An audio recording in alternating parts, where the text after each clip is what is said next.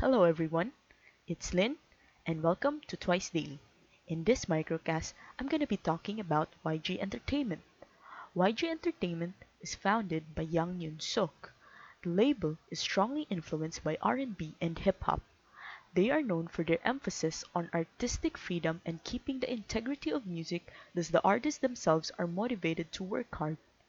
They produce the majority of their own music and the label doesn't focus only on looks but also on talent.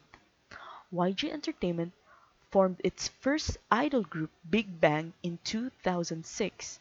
Despite an initial lackluster reception, the group's breakthrough the following year and their consistent popularity have made them one of the biggest boy bands in the world.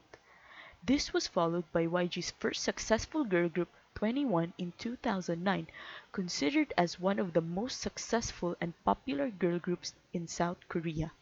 Current artists under YG Entertainment include Big Bang, former 2NE1 member Dara, Lee Hi, Winner, iKON, Blackpink, and Treasure 13.